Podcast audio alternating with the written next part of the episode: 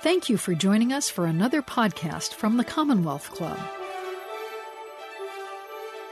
Good evening, ladies and gentlemen, and welcome to everyone to this evening's program of the Commonwealth Club of California.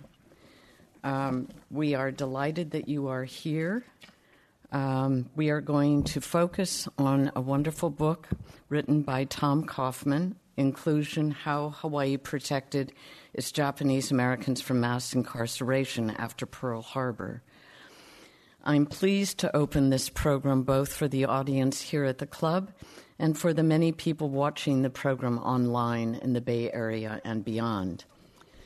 I'm Mary Bitterman, a member of the Commonwealth Club's Board of Governors and president of the Bernard Osher Foundation.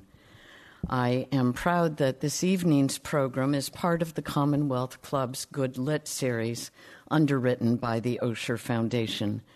And it's presented in partnership with the club's Asia Pacific Affairs member led forum. And I can't go on without acknowledging the extraordinary contributions of Lillian Nakagawa in doing so much to make this program possible. As a long-standing supporter of the Commonwealth Club and advocate of its civic mission to convene the community on important issues uh, with diverse audiences, I'm delighted that the club has returned to begin hosting programs in person here at these beautiful headquarters on the Embarcadero and that it will be hosting many more in person programs over the weeks and months to come. For those who are not members of the club, I encourage you to join. Now is the time, as wonderful programs and more outstanding speakers are being planned for the future. You can learn more about the club and its programs at www.commonwealthclub.org. For those in attendance at the club this evening, we ask that you please turn off your phones and other electronic devices during the presentation. We'll be taking questions from both the audience here and those watching online. For those here, please write your questions on the question cards on your chairs and hand them to our colleagues collecting them. For those watching online, Please post your questions in the YouTube text chat window. And now it's my pleasure and privilege to ask you to join me in welcoming the uh, to our Commonwealth Club, the author Tom Coffman, who will be in conversation with Robert Handa. Let me give a little background on Tom.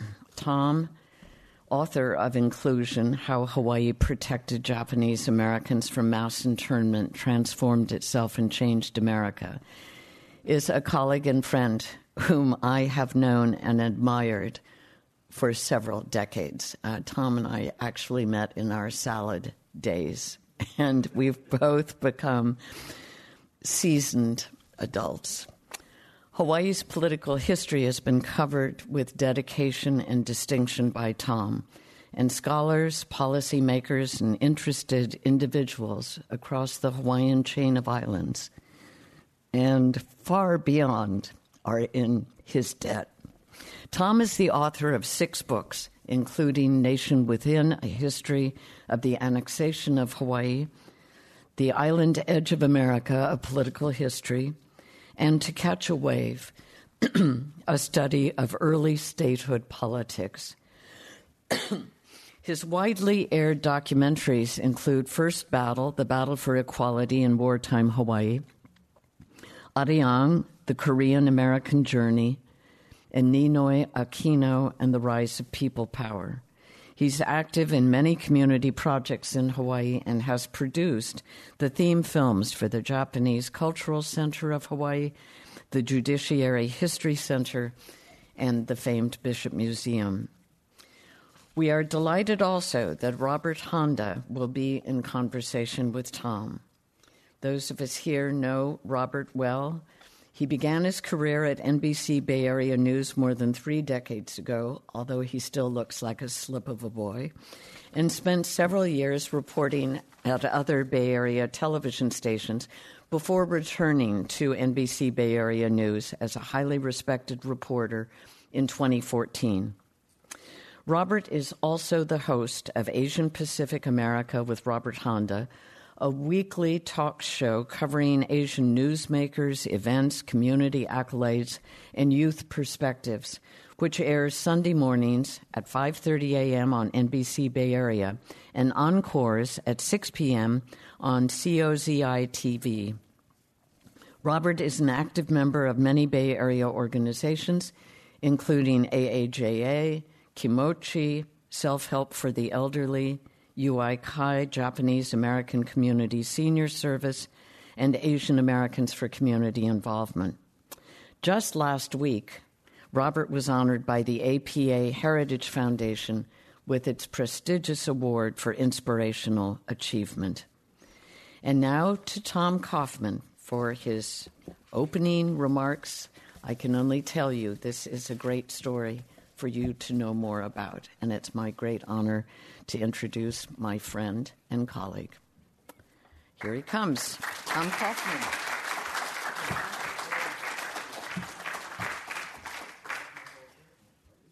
we all embrace.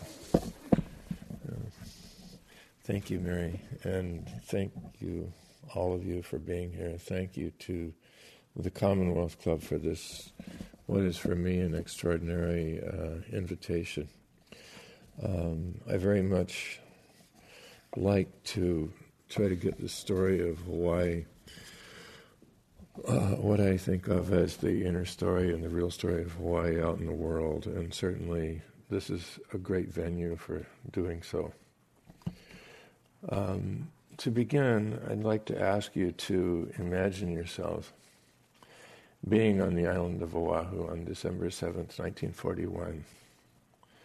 Much of the Pacific Fleet has been destroyed. Pearl Harbor is in flames the Air Corps, which was to protect the fleet, has been destroyed and is sitting in wreckage on the runways. 24,000 people have been killed, 2,400 people have been killed. Many more are wounded. Bodies are backed up in the morgue, and the hospitals overflow. The question on everyone's mind is whether the Japanese army will invade. And there is the long-standing question about the 37% of Hawaii's people who are of Japanese ancestry. That is in contrast to fewer than 2% in the West Coast states. Where do their loyalties lie? I didn't set out to write a book about inclusion as a concept, but rather the title arose, arose in the final edit as I was more fully, as I more fully realized that the wartime practice of inclusion had so influenced many people and many events, some of which spilled over into United States policies regarding internment, race, and military service. Inclusivity held Hawaii together. It converted skeptics and outright race haters. It went over powerful figures of history. The message of inclusion was that everyone mattered. The indispensable element was human connection. The making of acquaintances prior to the war mattered greatly to how these events played out.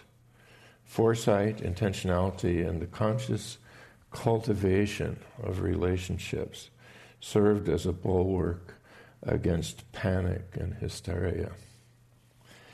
Individuals who worked across ethnic lines became society's navigators. The paramount uh, importance of inclusivity was settled for me when, in, finally, in an obscure niche of the University of Hawaii archives, I located the papers of a small multiracial group that organized a year before December 7th, a year before December 7th, aware that war was likely. You might call them a steering committee. Somewhat grandly, they referred to themselves as the Council for Interracial Unity. The this is where I do this title. The ink splatter over there is how long I worked on this book. and I, uh, the three figures on the book cover were the most primary actors of this group, the Council for Interracial Unity. Charles Hemingway was originally a school teacher who became a corporate lawyer and a founding regent of the University of Hawaii. His only child, a son, died in a car accident. Mr. Hemingway became the university's father figure, over decades mentoring hundreds of Hawaii's multiracial student body. A Chinese American, Hung Wai Ching, was a campus leader in practically everything class politics, clubs, drama, and sports. He was a great athlete. And thereafter, he became the best known YMCA youth worker in a city that had one of the most active Y programs anywhere. Shigeo Yoshida was the foremost student, student debater in the territory of Hawaii at a time when a d- debate might attract three or four hundred people. Thereafter, he distinguished himself, himself as a thinker, a progressive educator, and a leading advocate of fair treatment for the Japanese community. Together, their pre war plan, in simplest form, was to minimize the oppression and potential evacuation of Hawaii's Japanese in the event of war, and to achieve this by maximizing everyone's inclusion in the war effort. Following the bombing on, on Mr. Hemingway's recommendation, Hung Wai Ching, who was then 35, and Shigeo Yoshida, who then was 32 years old, became trusted day by day advisors of the martial law government, as well as advisors to the U.S. intelligence agencies, the War Department, First Lady Eleanor Roosevelt, and through her, the President of the United States. Lacking what we usually think of as influence, this Council for Interracial Unity exercised the power of acquaintance, fortified by a community that was fairly well organized and significantly integrated, and also fortified by an unequivocal understanding through acquaintance the Japanese Americans were loyal to the United States. They systematically made converts of emissaries from the federal government. Firstly, the FBI's station chief, Robert L. Shivers, who had been sent to study the loyalty issue yet again and to draw up arrest lists in the event of war. Shivers listened carefully to Hemingway, Ching, Yoshida, and influential police captain John A. Burns, who would eventually lead a political revolution in Hawaii. The backstory about Agent Shivers was a college student from Maui, Sue Isonaga, who his wife took in as household help, which then was a common practice. Shivers grilled her at length what did it mean to grow up Japanese American? Childless. He and his wife soon were introducing Sue Isonaga as their adopted daughter. and Shivers was to say, I could never stand to see that Sue or people like her would be interned. Additionally, General Delos Emmons. The martial law governor of Hawaii was one of the long sequence of army officers on the ground in Hawaii who parted ways with Washington, D.C., subscribing to the idea that Trust breeds trust.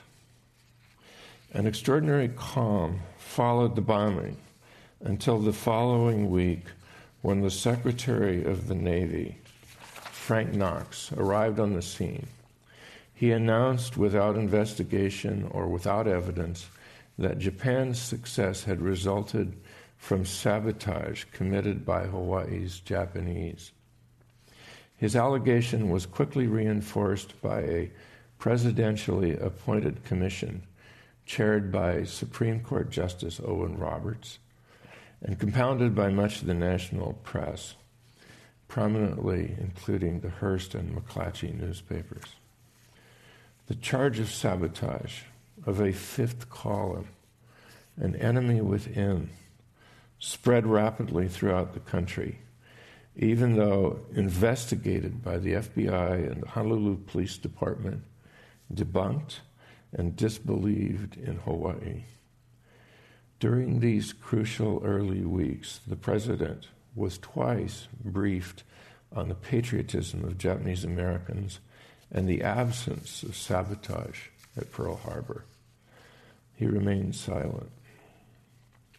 Here in San Francisco, a traveling congressional uh, committee chaired by Representative John Tolan, who was from Oakland, took up the question of evacuation.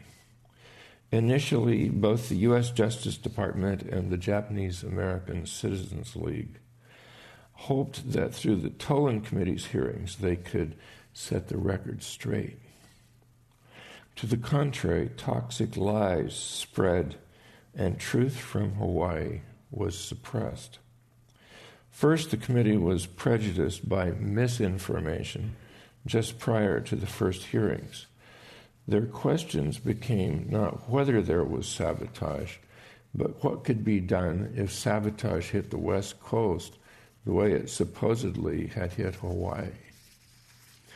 During the hearings, nominal supporters of the Japanese community turned.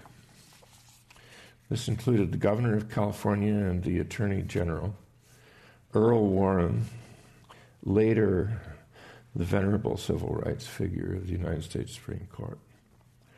The Tolan Committee began to openly discuss varying schemes for evacuation. The most extreme, which at first blush, at first blush was thought to be completely unthinkable, was to evacuate everyone of Japanese ancestry.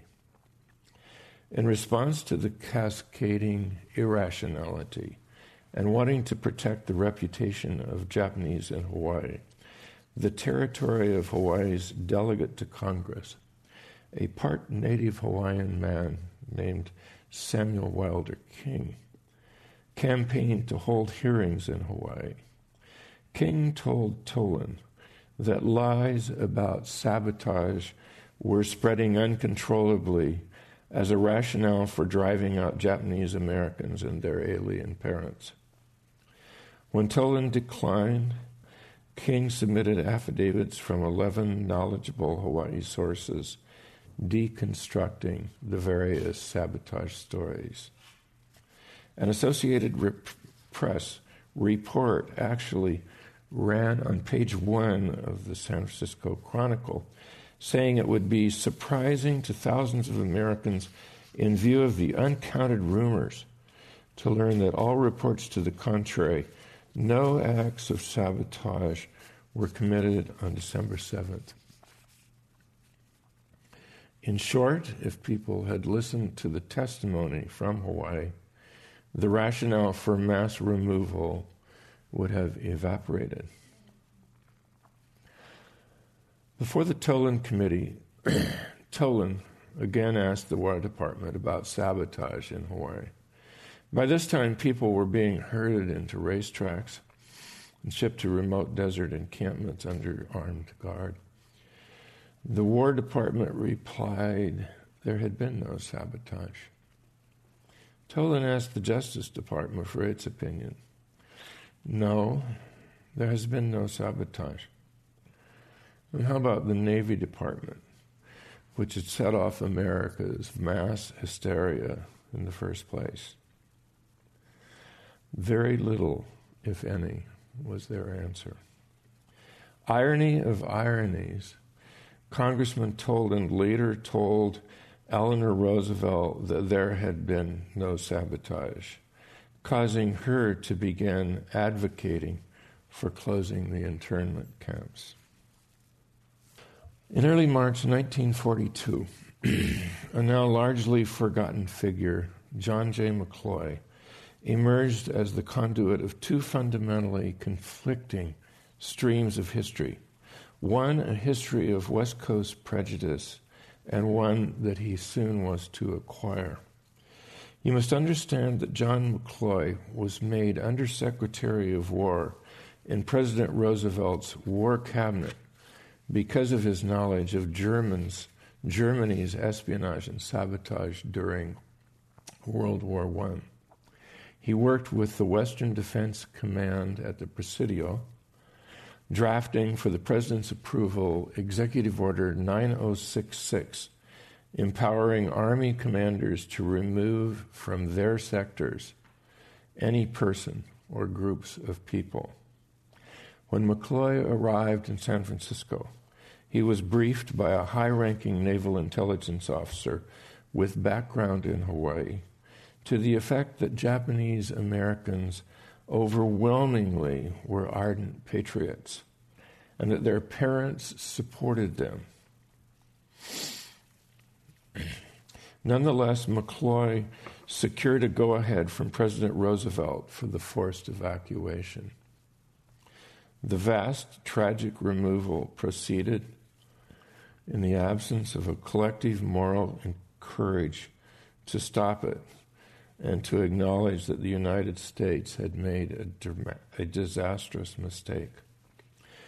Before leaving San Francisco, McCloy spoke to a conference of Japanese American Citizen League representatives from throughout the West. Above all, he said, We want to give you protection.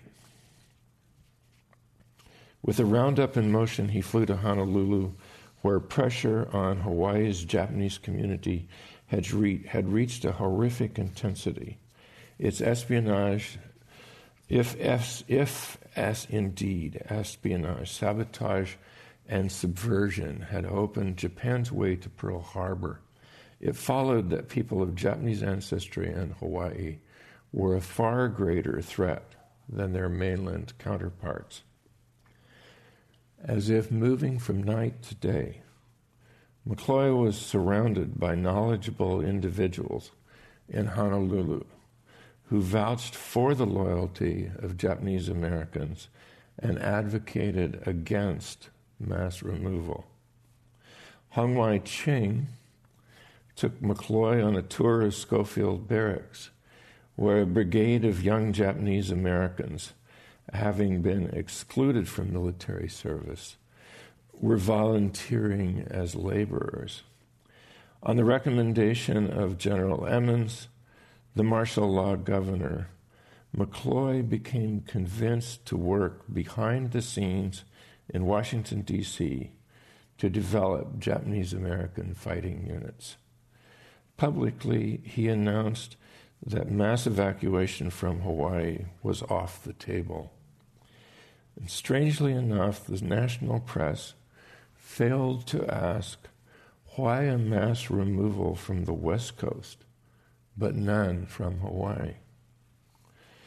Neither did the press clarify what a certain few individuals in Hawaii knew well, which was that the president and the Navy Secretary Knox continued to pressure Emmons for removing at least 100,000 people. General Emmons stalled and dissembled, risking dismissal, while McCloy maneuvered in Washington, D.C. for formation of what became in late spring 1942, pretty early in the war, the All Hawaii Japanese American 100th Army Battalion. Trust had indeed bred trust. The call went out in early 1943 for a much larger unit, eventually to be famous as the 442nd Regimental Combat Team. The preliminary plan was for 1,500 recruits from Hawaii. Through the networks led by Hung Wai Ching and Shigeo Yoshida, 10,000 volunteered.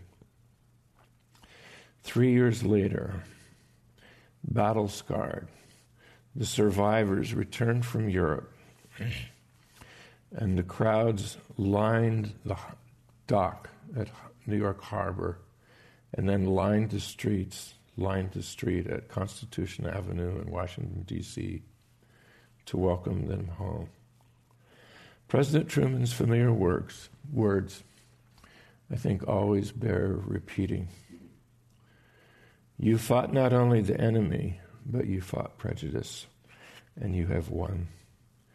Keep up that fight, and we will continue to win to make this great republic stand for just what the Constitution says it stands for the welfare of all the people all the time. Thank you, and I want to invite Robert to join me in conversation.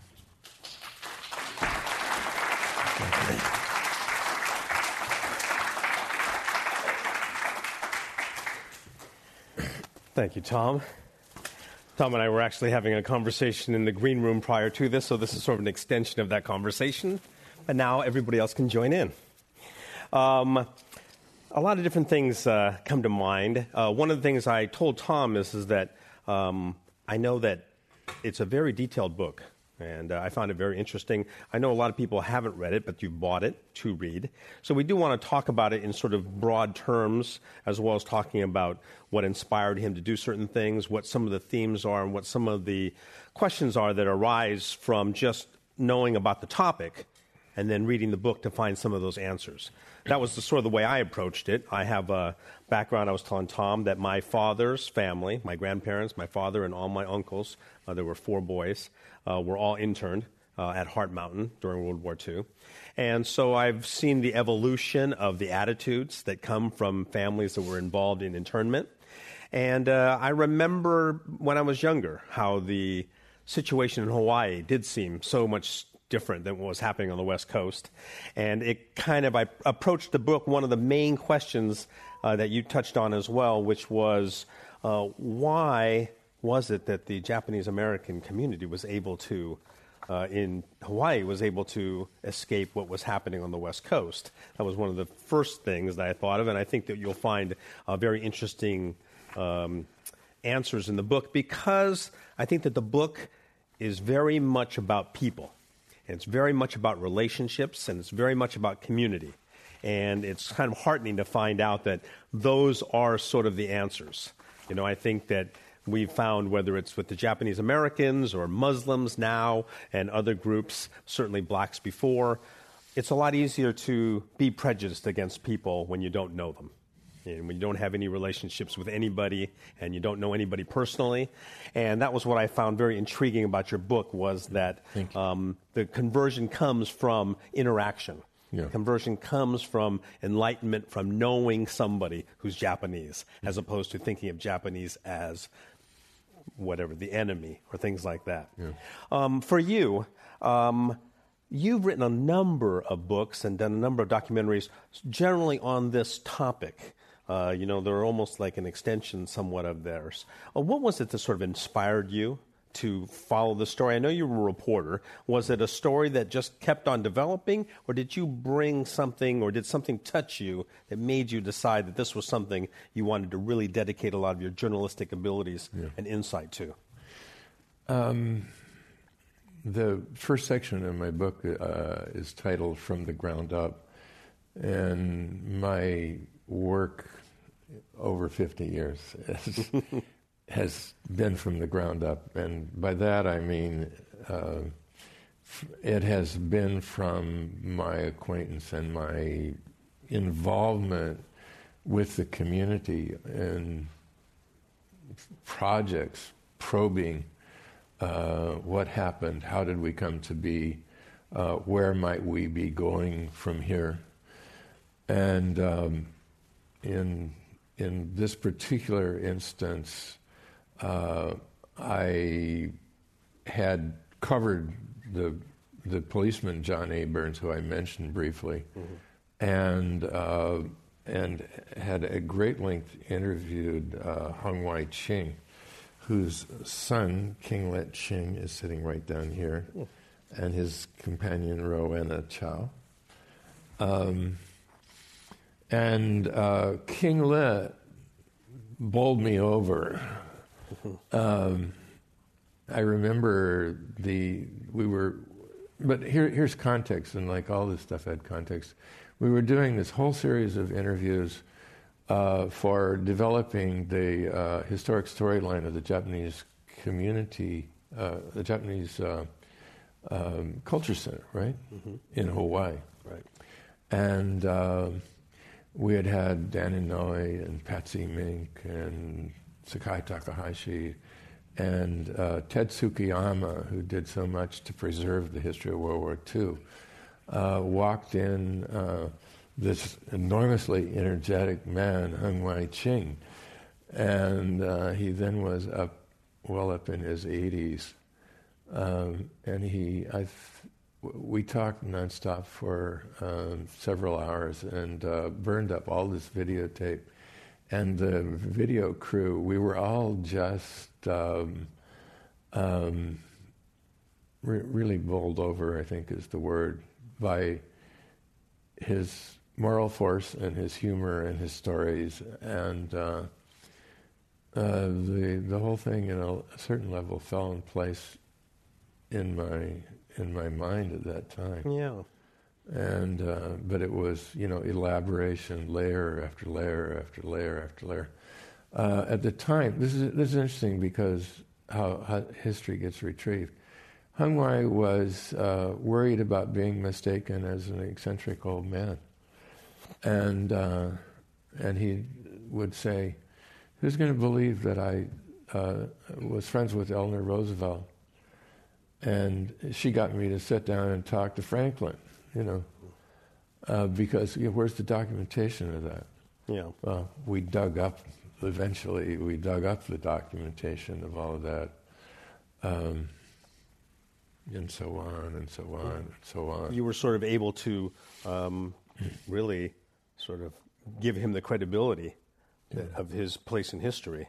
Yeah. You know, what's interesting to me too is, is that when you were talking about how he kind of bowled you over with his personality, as well as all his talents and all the different things that he was obviously, uh, you know, very charismatic. Yeah, he was. That was actually the personality that helped start the change when some of these people who were coming to coordinate the internment and do that mm-hmm. kind of thing, they met him as well as you know, Yoshida, and it was from meeting them that's and right. their personalities That's and right. their drive, and maybe the fact that it surprised the men to see Japanese or Asians mm. with those characteristics. And that is actually what sort of started the conversion, right? Yeah.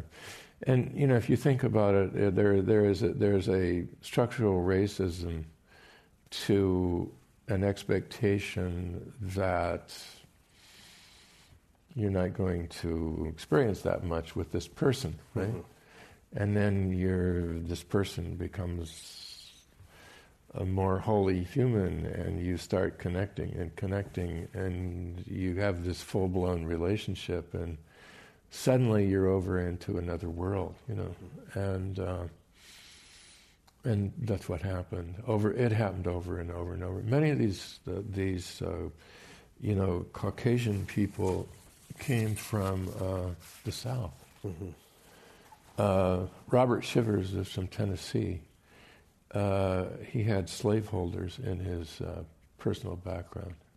But if he hadn't met Sue, he might not have had the enlightenment of Yeah. seeing Japanese in a different light, right? Exactly. Yeah. There's a, we were talking before about it's very tough to sometimes look back at historical events with a modern day perspective because sometimes things happen and you think, um, why would they do that? Mm-hmm. You know, and why didn't they revolt or you know fight it back on that kind of thing? And so I have felt like those three had a very interesting situation because they needed to keep the morale of the community up Yeah. They needed to keep the hope alive within the community that this wasn't going to turn into or degenerate into something tragic. Yeah. And yet, to me, sometimes when you're watching it, you're thinking, well, you know, it's a bit patronizing to think that these Caucasian men are doing the Japanese community such a favor in letting them prove that they are worthy of being Americans by letting them join the army and join and creating their own military fighting unit, the 100th Battalion, 442nd. Yeah. Um, to me, I always thought how in the world was the United States going to win the war against Japan if they had the military intelligence service did not have the Japanese to help them translate and Yeah. decode what was happening? They would have been totally in the dark. So to me, it was like, well, they're getting a chance to prove mm-hmm. that they're good Americans, and yet it was very self serving for them to have them feel as though they were he- helping themselves by helping the United States. Yeah. And no, it was very much in everyone's self interest to find the resolution and the working together. And if you talk about, you know, like an underlying principle of society, it is that it is in everyone's interest to find common ground. Yeah. And that was in crisis, in, in, in really in, um, what today is hard for us to imagine. 9 11 is the closest we can come to imagining. Uh, common ground was, um, was essential. Yeah. yeah. Just like the whites wanted a common enemy to be able to rally around. The Japanese were kind of a convenient thing. Japanese Americans were kind of convenient with Japan Yeah. doing what they did. Yeah. Um, I'm curious, though, having grown up on the West Coast Yeah. and having been involved in Japanese American communities my whole life, San Francisco and San Jose, Yeah. um, I'm not used to really thinking of the Japanese as being like sort of the dominant part of the society, like the Japanese Americans seem to be in Hawaii. What was that Japanese community, Japanese American community like prior to Pearl Harbor? What was it like, and how was it that these three or these two were able to keep morale high within the community as they watched it all kind of coming apart? Even if they weren't interned, they could see what was happening around them. I think it was two tiered uh, um, generationally. Uh, uh, immigrant Nisei, and that you know, in, in the history of uh, migrations, that's that's always a big leap, and in this, I think it was a, a huge leap. Uh, and then it was also uh, somewhat bifurcated by plantation society versus, uh, I think I clearly established an idea that hasn't really been worked on very much in Hawaii that urban uh, Hawaii, the growing, evolving urban Hawaii, was developing a much more mixed culture, much less hierarchical culture, much more mixed culture, a great deal more um, uh, integration of day by day experience and uh, mutuality rather than, uh, you know, a supervisor, um, you know, field worker, supervisor, mill worker, and so on. Yeah. So there was a there was an um, the Japanese uh, community in Hawaii had a very strong core, a very strong basis going in, and I think they were quite clearly on the rise, and they weren't so well established that they couldn't have been devastated and really wiped out forever by the by the war. Uh, but if things had gone badly, um, but you know, I wrote I wrote one article um, a few years ago, and it was they just just barely had enough friends, and um, and I, and I think that was the case that the evolution of relationships, the evolution of leadership within the Japanese community. I think leadership was an essential element all around. But the most um, obscure or the most obscured leadership was leadership within the Japanese community. Mm-hmm. And it was my finding of uh, the enormous impact that Shigeo Yoshida had had, which, other than Hung Wai Ching, helped me make sense of everything else. Mm-hmm. And that was there had to have been someone at the table who was not just there or a voice, but someone who was a driving force someone who was an intellectually engaged strategist. Yes. And that was he. He was the only Japanese American advisor to the martial law government. Yes. Direct advisor. I remember uh, actually, I also thought that Yoshida was extremely interesting as a character because he actually seemed to have a perspective beyond the war. Yeah. You know, as opposed to like the, mo- community and everybody being obsessed, obviously, with what was happening right there. Yeah. And yet, Yoshida also seemed to have that perspective of what we do now is going to affect us in the future. Absolutely. So, what we're doing now is very important for yeah. that, as opposed to not just dealing with the situation at hand. His, his, uh, the thing that he wrote over and over, and in the historical records, I began to see it echoing from other people, but he wrote, uh, How we get along during the war will determine how we get along when the war is over, yes. which is an interesting kind of leveraging, um, number one. But um, uh, additionally, because he was so far-sighted, um, and because there was so much um, intentionality and focus on the part of the Nisei soldiers and the people who remained at home developing these uh, scenarios is the question was very actively asked where do we go uh, when the war is over? Mm-hmm. Uh, and it was asked very early on. It was asked in 1942 yeah. by soldiers in camp with the 100th Battalion. And as a matter of fact, uh, some of you know um, Young Oak Kim, who was uh, the executive officer of the otherwise all Japanese 100th Battalion. Mm-hmm. Young Oak Kim of uh, Los Angeles sat in with the Japanese and they brainstormed what do we want? What do we want to do? What do we want?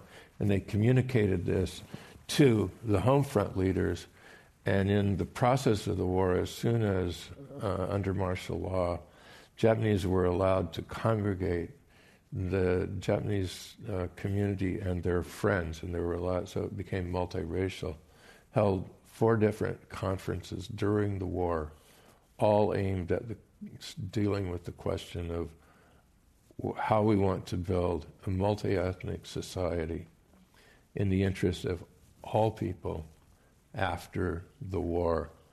And it really became the basis for, you know, a new political culture in Hawaii and the basis of statehood and, and the basis of it, it is it is the the framework of life in Hawaii today. Yeah, I thought those conferences were fascinating. We also want to invite people in the audience to submit questions, and we also want to ask our online viewers uh, to post those questions, their questions, in the chat room.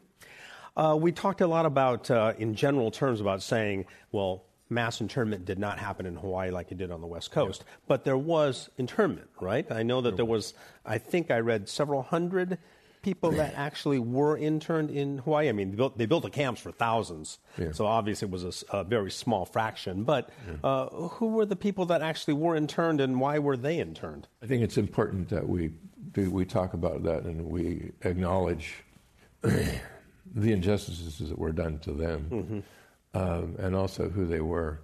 Um, and they, it followed from uh, FBI investigation. Okay, uh, but the dynamic in in in Hawaii was for the arrest lists that were made in both the West Coast and Hawaii. There were, as you know, and others probably know to some extent, there were there were two levels of incarceration. One was an initial FBI roundup, and that was then followed by this tortured process, which resulted in driving people out of their homes and into um, um, internment camps. Um, the arrest lists in Hawaii were shrunk down to people with very, on an institutional level, very close ties with Japan. Uh, with the, the Japanese consul, with Buddhist priests who were sent from the Buddhist church in Japan, uh, Buddhist churches in Japan, Buddhist sects in Japan. Um, and then uh, a number of people in the Japanese language press, uh, Japanese language teachers who had been sent to uh, uh teach in uh, church aligned um, language schools and Shinto priests. And there were, and occasionally uh, a business person who had a lot of business interests in Japan and did a lot of business back and forth. And no, there is no evidence that any one of these people was ever uh, in any way did anything uh, uh that was against the interests of the United States. Right. There were hearings, which did not occur on the uh, in in the West Coast states, uh, except for German and Italian uh, people. Okay, um, um, but.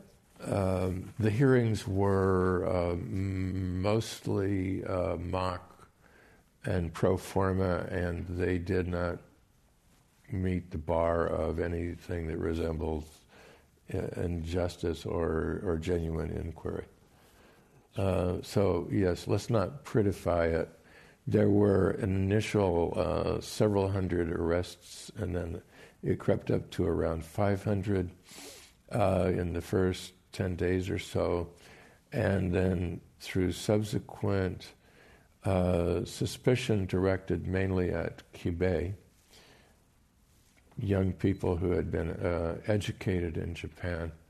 It crept up further and uh, with, and people were shipped to mainland camps. They were shipped to uh, various army and uh, INS camps. And um, then there was a contingent of people who were shipped um, who were uh, wives and children, basically. And uh, that total number came up to about 1,800, which, as a fraction, was uh, somewhat more or less, and somewhat less than 2% of the total 160,000 population. Still a significant number. And, and, it, and it, it was a significant number, and I think it was a, a particularly devastating um, mistake, you know, I, I, uh, of the federal government. It was all driven by the federal government. Yeah. Of, because it um, it damaged Japanese language use, mm-hmm. which plagues uh, America to this day. Yeah. Yeah. And it, uh, it, it, it uh, uh, damaged many Japanese cultural practices, which are rich practices, uh, which are slowly being retrieved through cultural centers. Yeah. But, um, you know, these things were, were became verboten.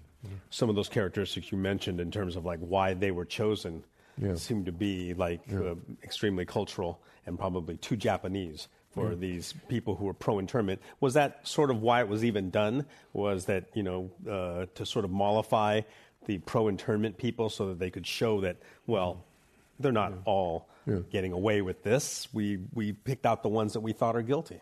There was tremendous pressure coming from uh, the White House, from President Roosevelt, uh, and from the Navy, and basically the generals in the War Department were very skeptical of this population, although they weren't so actively rabid about it. Um, but uh, it was it was very much uh, driven by federal uh, antipathy and suspicion.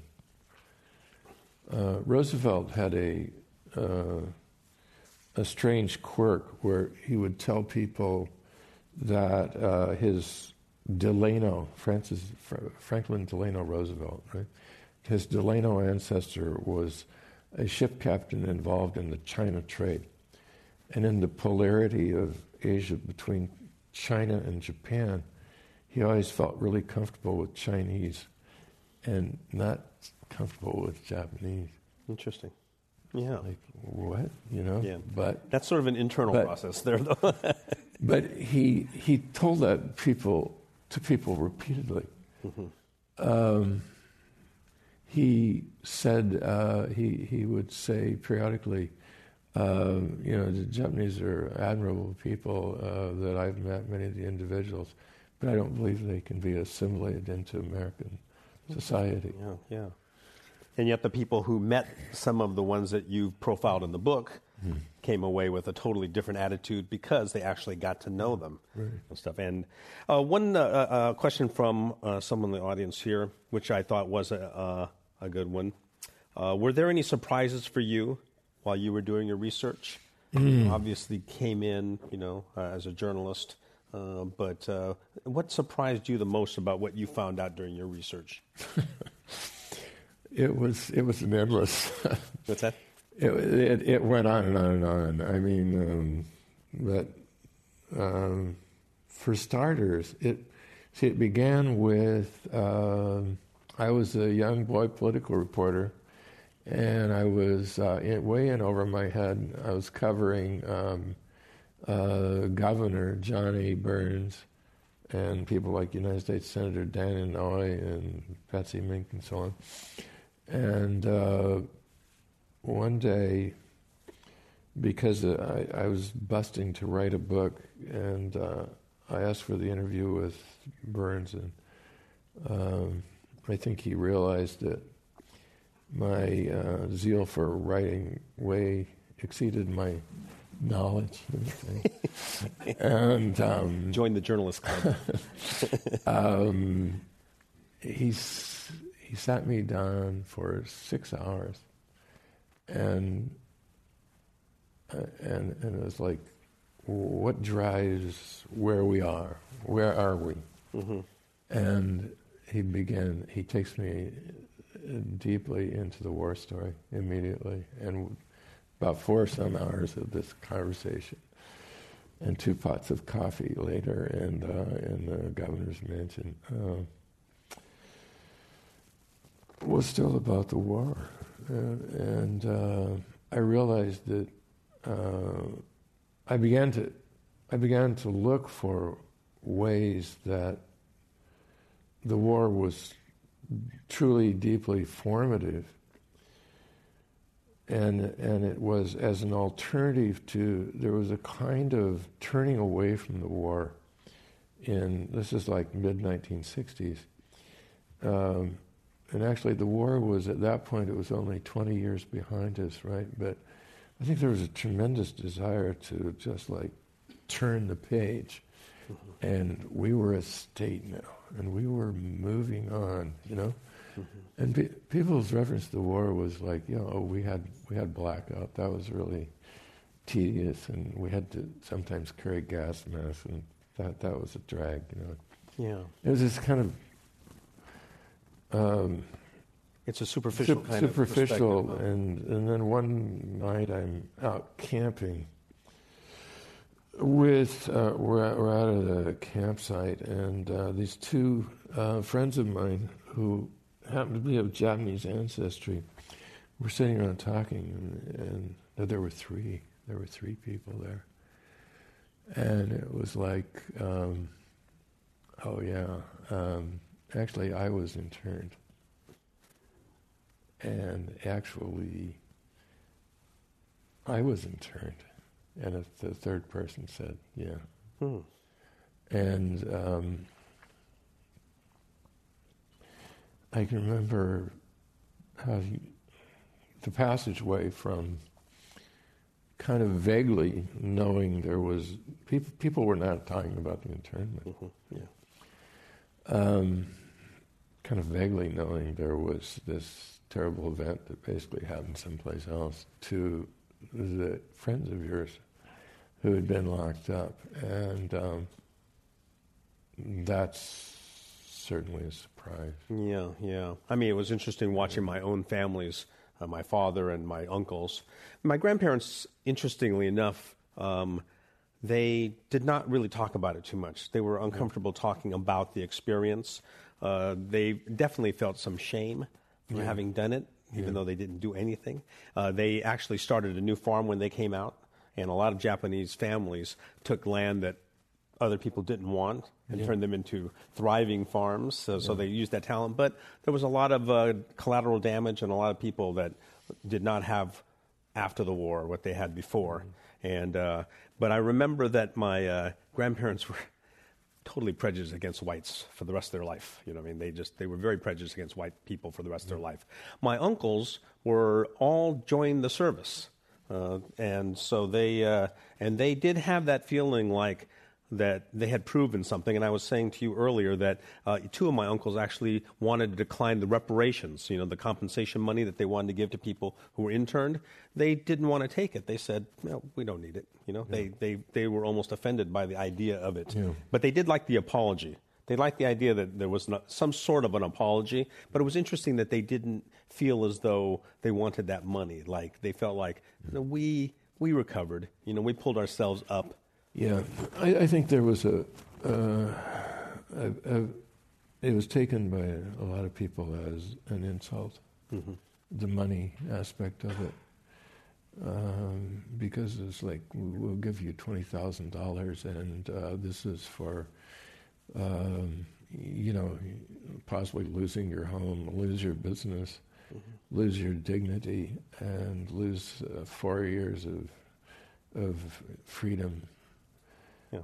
Yeah. And like we were saying, uh, like the, uh, the, the, the mood that was happening uh, in Hawaii at the time, a lot of the young people were anxious to prove that they were good Americans. It They wasn't were. really seen as something like now where they look, people look back at it and say, why did they take that attitude? It was a different time, different circumstance, and a lot of young people did feel as though they were going to prove they were good Americans. And once they did, like I said, they don't really in, like the idea that someone wants to treat them that they did anything less than that.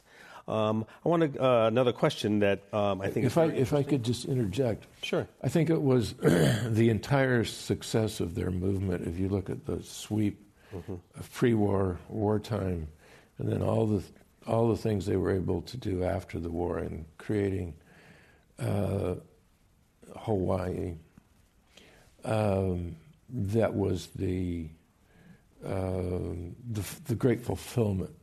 And so there was a there was a great sense of fulfillment, and the uh, apology was uh, was welcomed, and uh, the um, the reparation was um, either either treated indefinitely or in some in c- cases uh, resented. Yeah, the apology was seemed like it was part of the victory. It was part of Yeah. the success. Yeah, it was the reparations seemed a little bit. I don't know, especially when they argued so much about how much to give them. You know, when when that debate happens, people started to kind of change their attitude. Um, something that I'm sure kind of came to everybody's mind when you talked so much about how misinformation was used Yeah. to motivate people to get things going. Uh, you know, certainly something that we all know is an issue nowadays. Uh, any parallels between the past and today's current events, as someone is asking? I know. And remember, we only have five minutes. How much time? do we the, basic, the basic parallels. Yeah. Um, it, it, it is the, the, the chilling, gut turning phenomenon of the uh, power of a gigantic lie. And it is, it's, it is like the, the Reichstag fire of American culture. and uh, quite, you know, clearly uh, we've experienced that today. Um, but but uh, in my digging and digging and digging, um, it became so clear to me that the fundamental lie regarding sabotage was so important to, you know, it was kind of like burrowing in from a Hawaii viewpoint. I think it was very valuable to have a Hawaii viewpoint mm-hmm. and seeing all the processes that had gone into investigating and debunking the allegation, and but then seeing how it um, developed into a firestorm in the continent, and then in uh, in in our archives, I found that. Um, story that I, I just stumbled across it toward the end of, of my work of Sam King trying to chase down the lie and all of his interaction with John Tolan uh, and, and his uh, inability, uh, the inability not of Sam King, but the inability of John Tolan to stop and to listen and to be honest. And uh, it was the the historical record of the of the Tolan Commission. I think should be studied in much greater detail because it was sort of the last forum, the last step wherein the tragedy and the in the heinous aspect of, of forced evacuation and incarceration could have been stopped, mm-hmm. And it wasn't stopped. Yeah, they needed justification, some sort of rationalization yeah. to do yeah. it. Nice. And it was, it was the lie. Yes. Fortunately, they did not find any weapons of mass destruction in Hawaii. um, I would say that um, uh, there are a lot of different themes and a lot of different issues that are raised that we cannot cover even if we went on for another hour because Tom's book is so detailed. Uh, but it is a story, uh, stories within a story, and uh, I think that I would encourage everybody to read the book. Uh, I found it a fascinating read. Again, it is about people, it's about a community, and it's about events and how they're all influenced by relationships and uh, how people interact are the, is the key factor. And I think that Tom chronicles it very well. Tom, thank you very much for doing this today. Thank you so much.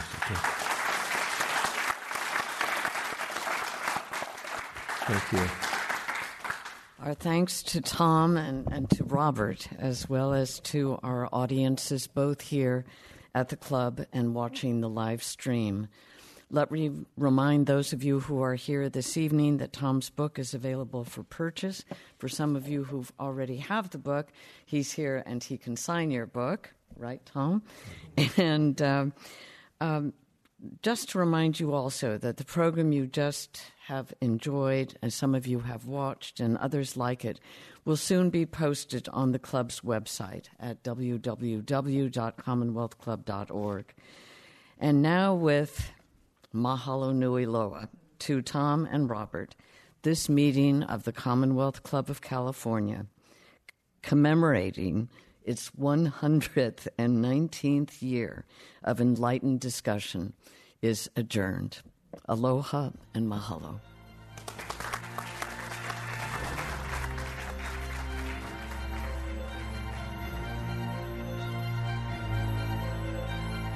You've been listening to the Commonwealth Club of California. Hear thousands of our podcasts on Apple Podcasts, Google Play, and Stitcher. If you like what you've heard, please consider supporting our work and help us bring 500 programs a year to listeners like you. Go to commonwealthclub.org/donate. Think your way around the world with our travel programs to exciting domestic and international destinations. And when you're in the Bay Area, please join us live at our events. Thank you for listening and for your support.